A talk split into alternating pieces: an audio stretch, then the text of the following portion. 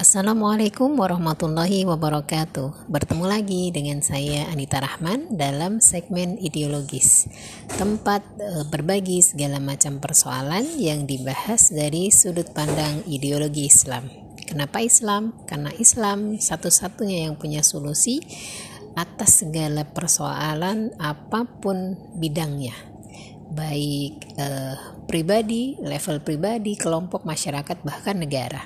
Dan uh, Islam tidak hanya sekedar agama ritual, tapi Islam juga sebuah ideologi, sebuah pandangan hidup yang melahirkan peraturan-peraturan, ya, sebuah sistem yang melahirkan peraturan-peraturan yang darinya kita jadi tahu uh, apa yang harus uh, kita kerjakan dan mana yang harus kita tinggalkan. Nah, melanjutkan bahasan kemarin tentang tawakal. Masih mengambil dari buku Dr. Muhammad Ali Al Hasan dal dalam judulnya meluruskan pemahaman tawakal, rizki, dan ajal. Karena memang masih ada sebagian kita yang kemudian seolah menyalahkan takdir. Bahwa takdir itu tidak berpihak padaku. Bahwa nasibku memang tidak pernah beruntung dan, sejen, eh, dan seterusnya. Berarti pemahaman tentang tawakal, rizki, dan ajal masih belum selesai, masih belum clear. Perlu diselesaikan, perlu di-clearkan, perlu diluruskan. Kemarin eh, terakhir adalah penjelasan bahwa tawakal itu merupakan uh, sebuah perbuat amal ya, perbuatan hati ya, yang di mana itu tidak hanya dibutuhkan uh, sebelum berusaha atau setelah berusaha ya. Maksudnya masih ada yang me menganggap bahwa tawakal, tawakal itu setelah berusaha. Ternyata di buku ini disebutkan bertawakal bertawakal itu sebelum berusaha kemudian di tengah-tengahnya kepasrahan lalu penyerahan merupakan aktivitas terakhir. Jadi dari sebelum ya pra kemudian waktu sedang berlangsung dan pasca ada ketawakalan di setiap uh, tahapan. Ini selanjutnya penulis menjelaskan bahwa karena eh, hadis tentang tawakal yang eh, sangat masyur ya bahwa ikatlah unta kemudian bertawakallah ya, tidak memberikan kesan bahwa berusaha itu dilakukan sebelum bertawakal dikarenakan dalam hadis tersebut tidak ada keterangan yang menunjukkan bahwa yang diperintahkan pertama kali adalah mengikat unta baru selanjutnya bertawakal ya Hal itu karena beberapa alasan, antara lain. Yang pertama, bahwa huruf waw atof atau waw yang menjadi penghubung di dalam hadis tersebut tidak memberikan kesan urut atau tartib.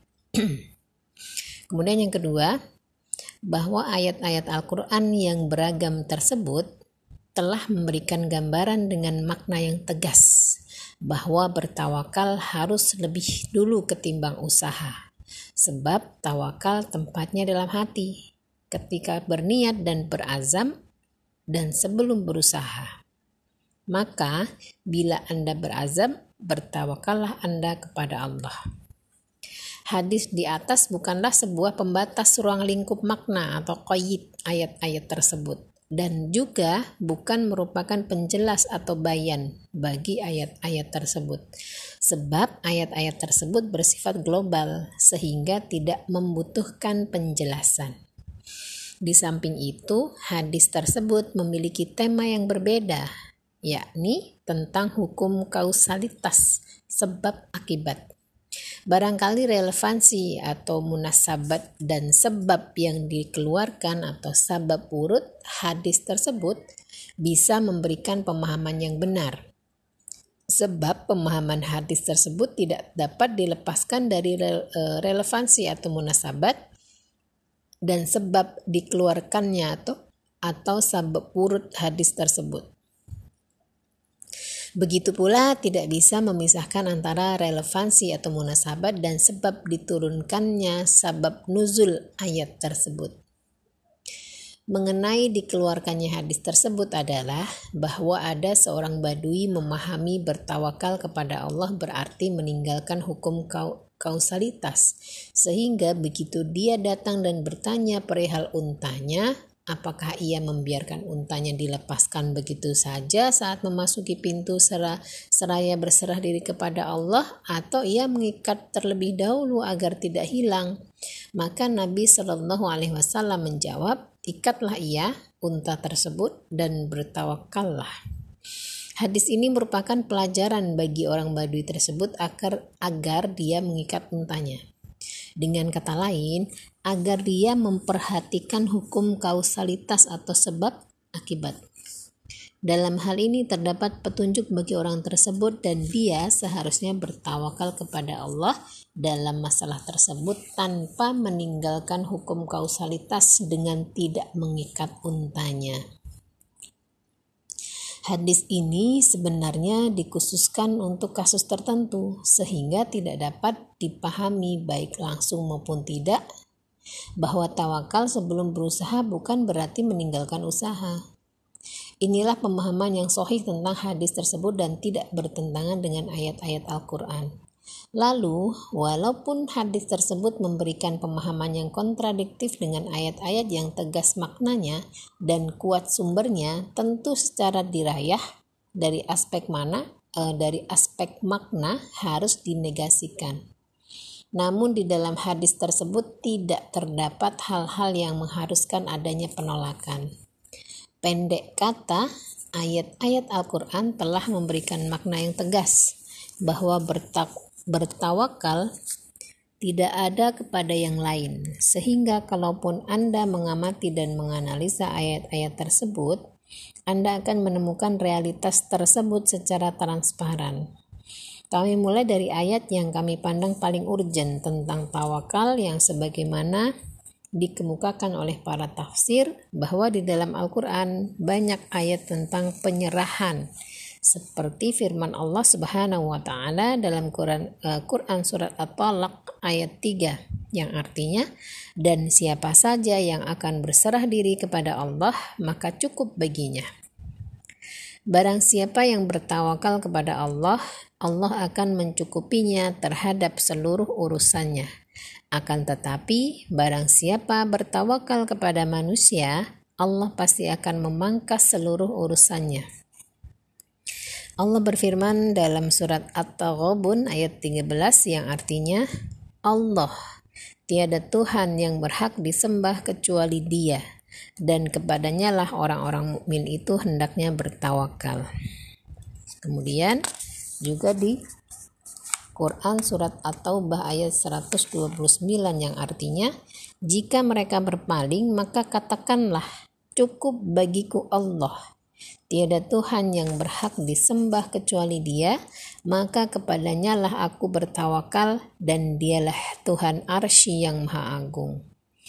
Perhatikan bahwa aspek tauhid di lebih dahulu daripada tawakal. Sekali waktu, kadang kata jalalah Allah disebut seperti yang terdapat uh, ayat wa 'alallahi ya wa 'alallahi falyatawakkal dan kepada Allah sajalah hendaknya bertawakal. Surat At-Taghabun ayat 13.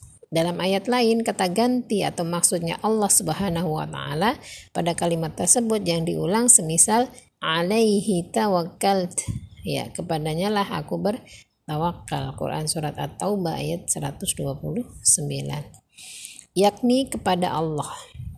Melalui penjelasan bahasa oleh ahli para mufassir dan ulama lughah tentang didahulukannya keterangan objek atau al-ma'mul yang menjadi tujuan aktivitas tawakal yaitu Allah atau kata gantinya menjelaskan bahwa adanya makna hasr atau pembatasan dan ahmiyah atau urgen. Artinya bahwa keter kebergantungan itu tiada lain hanya kepada Allah sekaligus hanya kepadanya. Tiada Tuhan yang berhak disembah kecuali Dia. Semua ini merupakan penjelasan mengenai urgensi tawakal, juga sebagai penjelasan sekaligus dorongan ihwal tawakal semata hanya kepadanya, yang tidak layak dipersekutukan dengan yang lain. Sebagaimana yang tertuang dalam Al-Quran mengenai hal-hal yang menjelaskan tentang, tentang esensi tawakal, maka dalam As-Sunnah pun demikian tertuang hal-hal yang menunjukkan adanya urgensi tawakal. Juga balasan pahala yang telah dipersiapkan oleh Allah kepada mereka yang bertawakal. Imam Bukhari telah meriwayatkan dalam kitab sahihnya dari Ibnu Abbas radhiyallahu an bahwa Nabi Shallallahu alaihi wasallam telah bersabda yang artinya di antara umatku akan ada yang masuk surga sebanyak 70 ribu dengan tanpa hisap. Mereka adalah orang-orang yang tidak pernah mencuri, meramal, memuji dirinya, serta mereka yang bertawakal kepada Tuhannya. Pernyataan bahwa jumlah mereka adalah 70 ribu tidak berarti bahwa jumlah itu telah dibatasi hanya dalam hitungan antara 60 dan 80. Akan tetapi, yang dimaksud dengan pernyataan tersebut adalah banyak sebagaimana yang telah dikemukakan oleh Muhyiddin Ar-Raih rahimahullah bahwa hitungan angka 70 dan 700 maknanya banyak, lebih dari 10 dan beratus-ratus.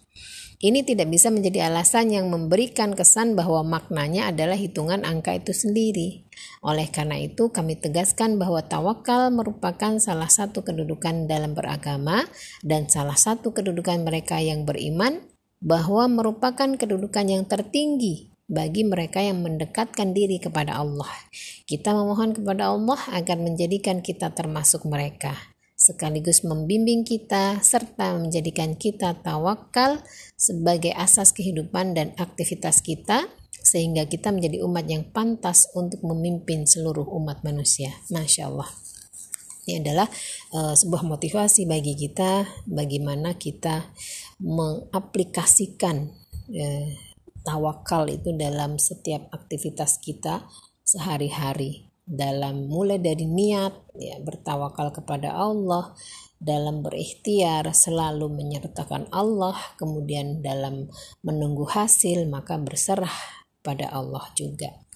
Semoga kita termasuk bagian e, di dalamnya dimudahkan untuk e, bisa benar-benar mewujudkan rasa pasrah rasa berserah sehingga tidak tidak ada lagi yang kemudian menyalahkan uh, apa takdir atau menyalahkan apa pun yang sebenarnya tidak perlu dilakukan.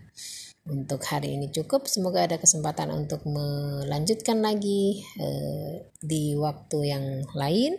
Mohon maaf lahir batin. Bila itu wal hidayah. Wassalamualaikum warahmatullahi wabarakatuh.